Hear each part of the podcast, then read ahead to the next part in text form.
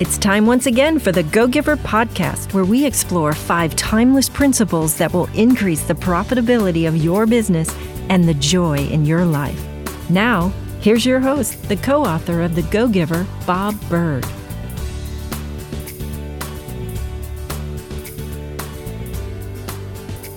Hello again, I'm Bob Burg, and we have what I hope you'll find to be an interesting and value packed show today.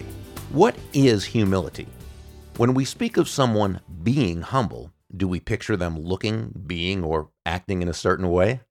Is being humble the same as being weak or having a lack of self confidence? Or is there a false premise at work there? We'll discuss that in our thought of the day. And later in today's interview, he began as a UPS driver and worked his way up to president of the company. Ron Wallace will share with us some leadership lessons from a UPS driver which just happens to be the name of his new book. I thank you for joining us. It's generally agreed upon that one of the most worthy character traits for a person to possess is humility. However, in modern Western thought, humility is a concept that is, it seems, often misunderstood. Imagine you were told that the humblest man in the world is knocking at your door. As you go to greet him, who do you imagine you'd picture? What would he look like? How would he act? Would he seem to be meek, a nebbish looking type character staring down at his shoes? If he spoke at all, would it be barely a whisper, maybe even afraid to look you in the eyes? Is that humble? No, actually, that's self loathing. Or maybe just really, really shy. But it's certainly not the most productive way to define humble. In a book I co authored many, many years ago with Lori Palatnik entitled Gossip 10 Pathways to Eliminate It from Your Life and Transform Your Soul, we looked as part of that topic and from an ancient Jewish perspective at the trait of humility. Jewish tradition teaches that Moses was the humblest man who ever lived. And by the way, before I continue, please know that this is not a, a, slight to your religious tradition, whatever that tradition may be. I'm simply using this as an example. You'll use that person in your uh, tradition. But how could Moses even be called humble? After all, isn't he the one who stood up to Pharaoh? I mean, do we think he meekly approached Pharaoh and with great deference said, uh, uh Mr. Pharaoh, uh, hi. hey, um, just if it isn't too much trouble, only if it isn't, could you possibly consider uh, letting God's people go? No, of course not. he stood strong and spoke firmly and with confidence said, Let God's people go. And then, throughout the 40 years in the desert, he led the Jewish people to be victorious in war. This was no meek and mild man. This being the case, why then is he referred to as the epitome of humility? Because humility does not derive from thinking, I'm nothing. Rather, real humility stems from thinking, I'm something, but I know where it's all from. I know the source of all my talents, skills, and success. In the end, it's all from God. Again, refer back to your own beliefs, please, religious, atheist, or otherwise, in terms of your source of, a source of strength. This is obviously coming from my personal religious perspective. The point is this there are lots of reasons we might have achieved something. I mean, you might very legitimately ask yourself didn't I work hard? Wasn't I persistent in the face of many failures? Didn't I do what other people didn't do? And it's because of that that I have what others don't? And the answer to all of that is yes. So take pleasure in your successes. By all means, take pleasure, but don't take pride. This is the difference between humility and arrogance. Arrogance says it's all about me. I did it alone. I needed no one's help. I, I, I, me, me, me. Humility says, while I took responsibility for the things I could, there was also much that helped me to get to where I am a healthy mind, a healthy body, eyesight, hearing, being born in a modern, mainly free society with lots of opportunity for those who are willing to work for it, perhaps people who were there when I needed them, and probably lots more. And even if you didn't have some of the above, what did you have that was a help to you that made your success even more doable? If you have a successful life, a loving family, a lucrative, fulfilling business, yes, you deserve that. You worked for that. You did what it took. And there's lots to be thankful for. Take pleasure in that, just not pride. In other words, it's difficult to be humble when you really think it's you and only you. It's easy to be humble when you realize that, well, while it was up to you to make the effort and do everything possible to realize the desired outcome, it was a lot more than just you. Perhaps humility can best be summed up in the words of the great Christian theologian and novelist C.S. Lewis, who wrote, True humility is not thinking less of yourself, it is thinking of yourself less.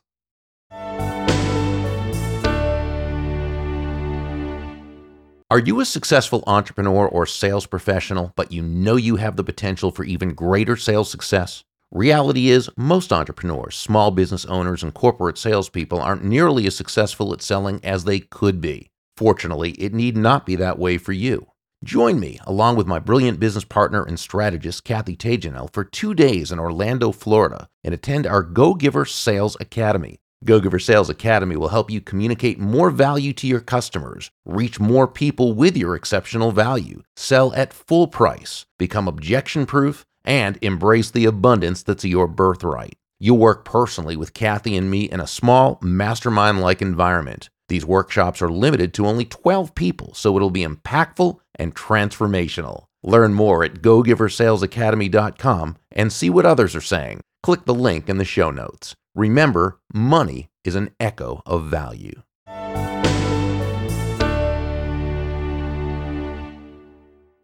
Ron Wallace knows a thing or two about hard work and leadership. Over a career of nearly 40 years, he went from a UPS driver to the president of UPS International.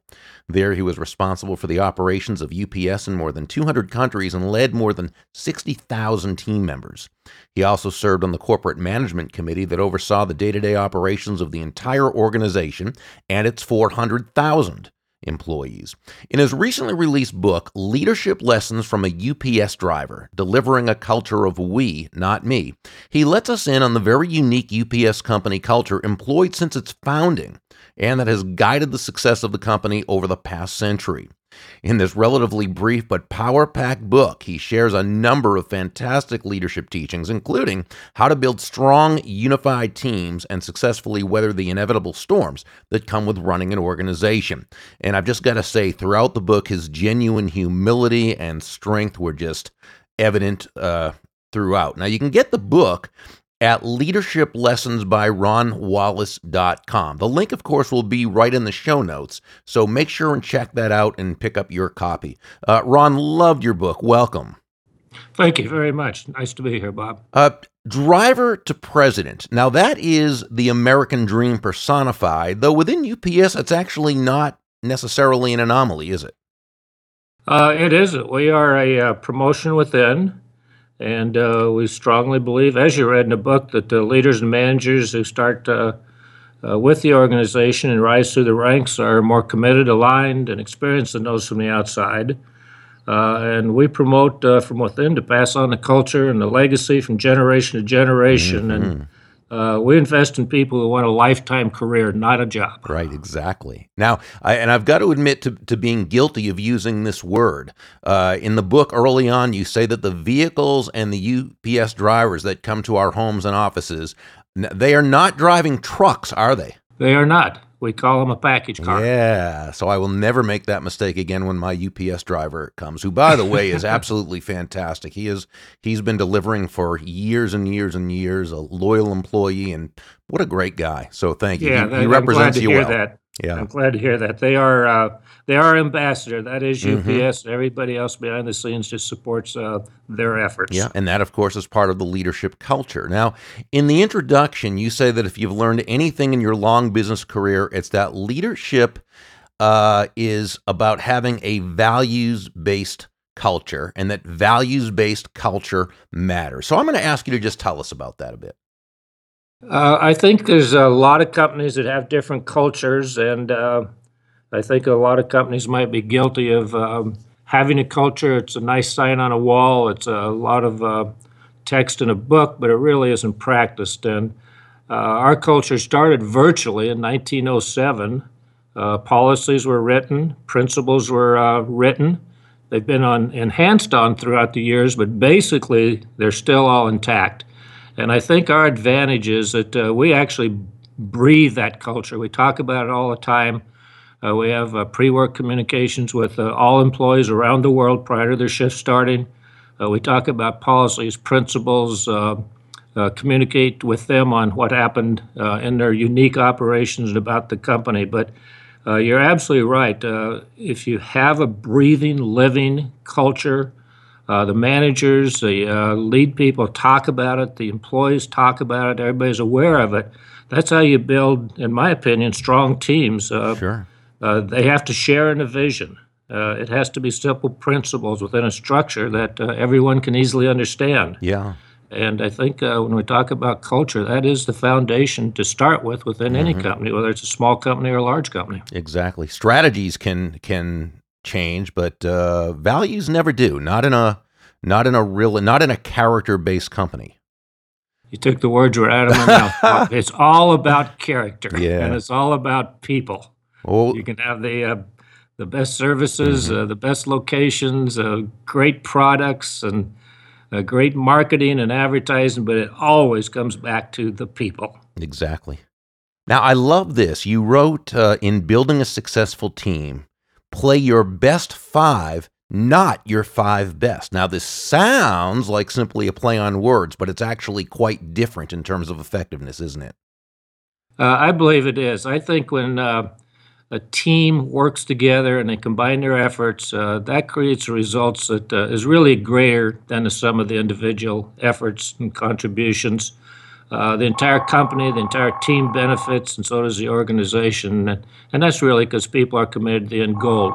And also, as you read in the book, uh, ability matters. Mm-hmm. And you should do everything you can to attract, develop, retain great talent. Uh, but in my viewpoint, uh, I think if the chemistry is there, uh, the education, experience, and skills, and all of that stuff uh, comes into play within a team. Mm-hmm. And um, and I think the chemistry just really has to mix. Uh, and and that's not saying that the, your your superstars and your heroes and those kind of things can't fit, but if they think they're too good or uh, have their way too often and bring that attitude into a team, typically, at least in our experience within UPS and some of the other companies that I own and work in, uh, it just doesn't work. Mm-hmm. And at UPS, we don't have heroes or superstars. It's a it's a lot of common people working for the cause. Yeah. I love that. Play your best five, not your five best. What a what a fantastic lesson. And I remember I just repeated it, but I read it over and over and over again. I thought that was so profound. Now, your view of leadership, of course, changed as you began to climb the ladder. What realizations did you have about leadership as you were as you were uh, advancing from driver kind of up the up the chain? Uh, it changes uh, obviously as you get more responsibility. UPS uh, almost day one gives mm-hmm. very thorough orientations and gets you involved in the, the culture and the beliefs and the training. And we train on right down to a hundredth of a minute on every possible method, and everything's measured, and everything's accountable, and you feel a real sense of urgency and commitment mm-hmm. from day one, and that stays with you. The day I retired was not much different than the day I started as a driver. And uh, as you go up the corporate ladder, uh, uh, obviously UPS uh, surrounds you with uh, mentors. Uh, we believe in a lot of cross training. For an example, I think I worked almost all positions, so we understand uh, what a total team effort is all about. Scott, sorry about that. Oh, that's okay. And uh, well, yeah, and, the, and we really and we really work together. So uh, I know as an operator what the automotive people mm-hmm. are facing and what's required of there, like the industrial engineers and what it takes to hire people, and and uh, you bring all those efforts together. And UPS uh, is constantly training and orientating, and uh, mentors uh, are everywhere, and and I think that's what it takes. A hardworking uh, somebody wants to get advanced in the company will seek out those mentors, and uh, uh, you almost can't fail if your effort is uh, and your attitude is correct. So let's talk about leadership and humility. Again, that was just a theme throughout the book. Uh, I, am going to read some quotes from the book, and, and, then I want to discuss them if we may. Sure. Uh, mm-hmm. Successes are ours, not mine. Uh, the best leaders don't draw attention to themselves, but instead focus on getting things done through others. Another one, they build teams that achieve exceptional synergy and results by capitalizing on each member's strengths, giving them the authority to make difficult decisions, and then trusting them to carry out the organization's mission. And then one more, your success is bigger than you. Uh, this is why humble leaders actually do accomplish the most, correct? Uh, absolutely. And uh, in UPS and I think other successful companies, you really delegate and trust. And once you're satisfied that uh, the person has taken a different responsibilities, been properly trained, and and they've proven herself, uh, you virtually turn over millions of dollars worth of operations and great numbers of people to them, and uh, it's like they run their own company. And the humility part is just uh, in our blood.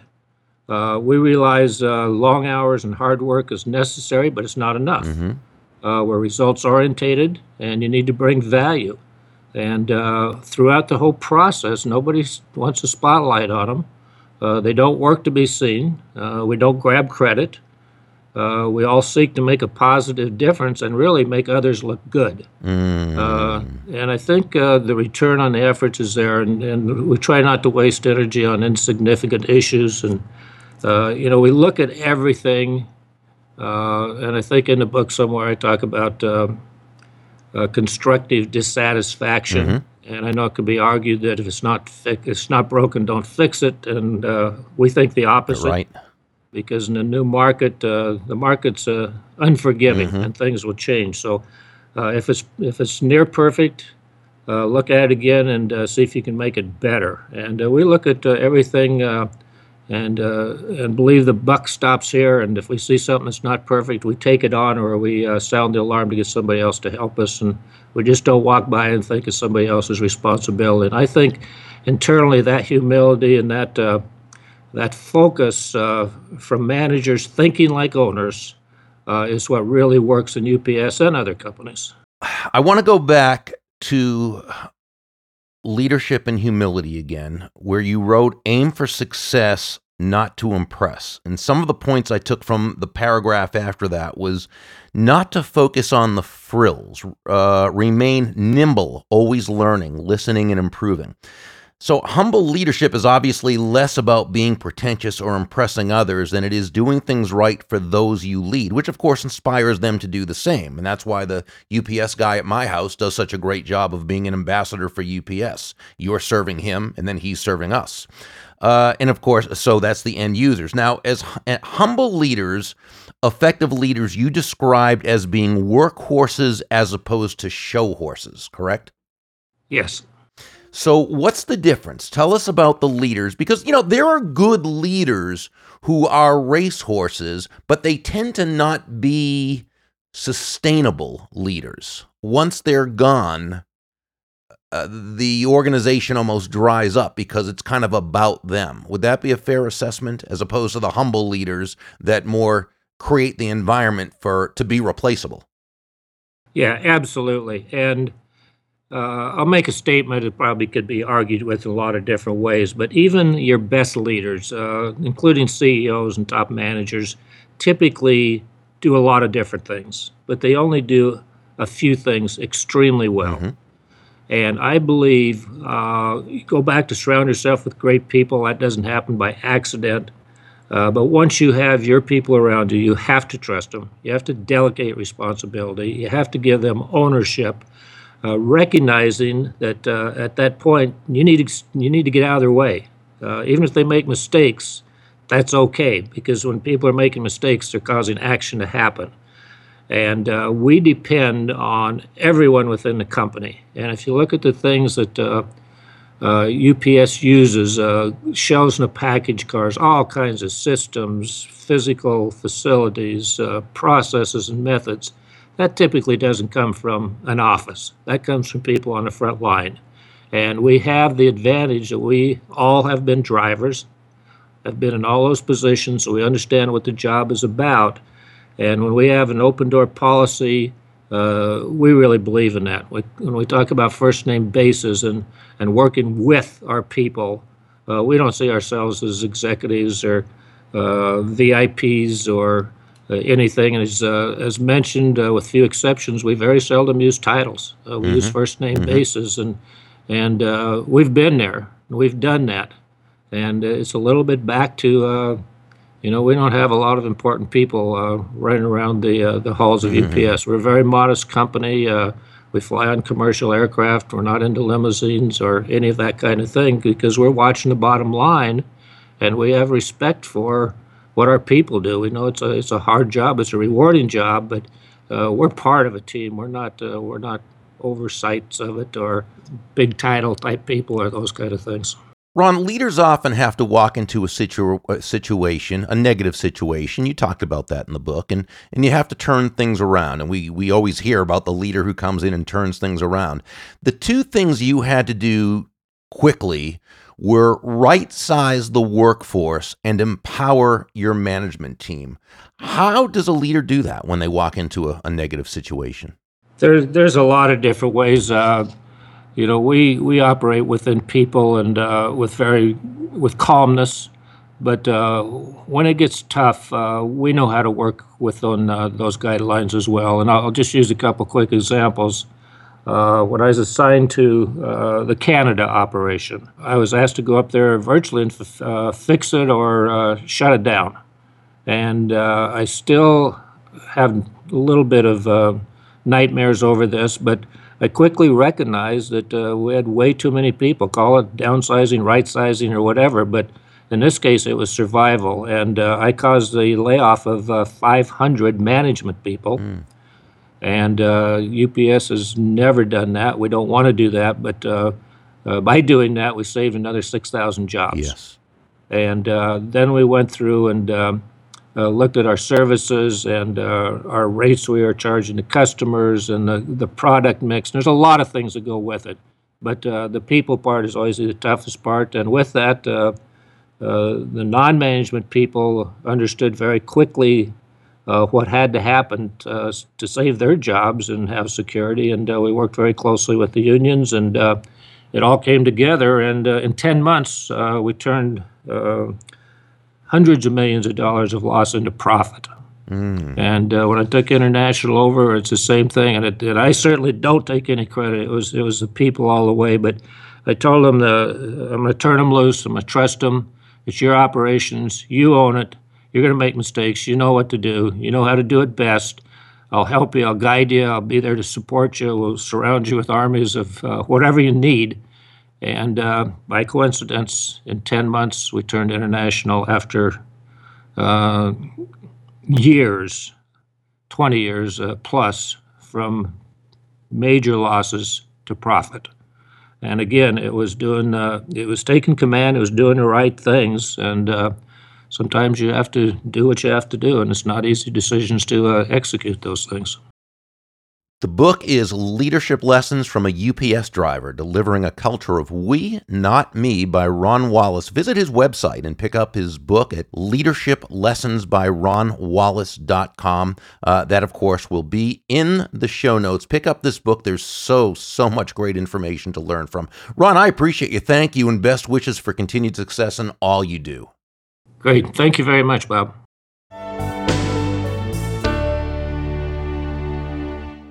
The main lesson I learned from Ron is that building a team begins with a culture, a values based culture, and one in which teamwork and humility are central tenets. How do you do with that? Is that the case in your company or organization? What steps can you take to be even more effective in that regard? Please feel free to write to me at bob at burg.com and let me know. We might even share your email on an upcoming program. Remember, the Go Giver makes an excellent gift to those in your life in order to help them lead better, sell more, and touch the lives of more people in positive and significant ways. Visit thegogiver.com and check out the new expanded edition of the book. And check out John David Mann's and my new book, The Go Giver Leader. We hope you enjoy it and find it to be of value. If you enjoyed this episode, please subscribe, rate, and provide a review on iTunes. Visit thegogiver.com slash reviews. I enjoy reading every review. And your review will also help others to much more easily find this show. That's all for today. The Go Giver podcast is brought to you by thegogiver.com. Visit www.thegogiver.com and get our free special report, The Go Giver Way Five Principles for Creating a Culture of Excellence. That's thegogiver.com. Stop on by. Thank you so much for joining me, and until next time, I'm Bob Burg. Make it a great day.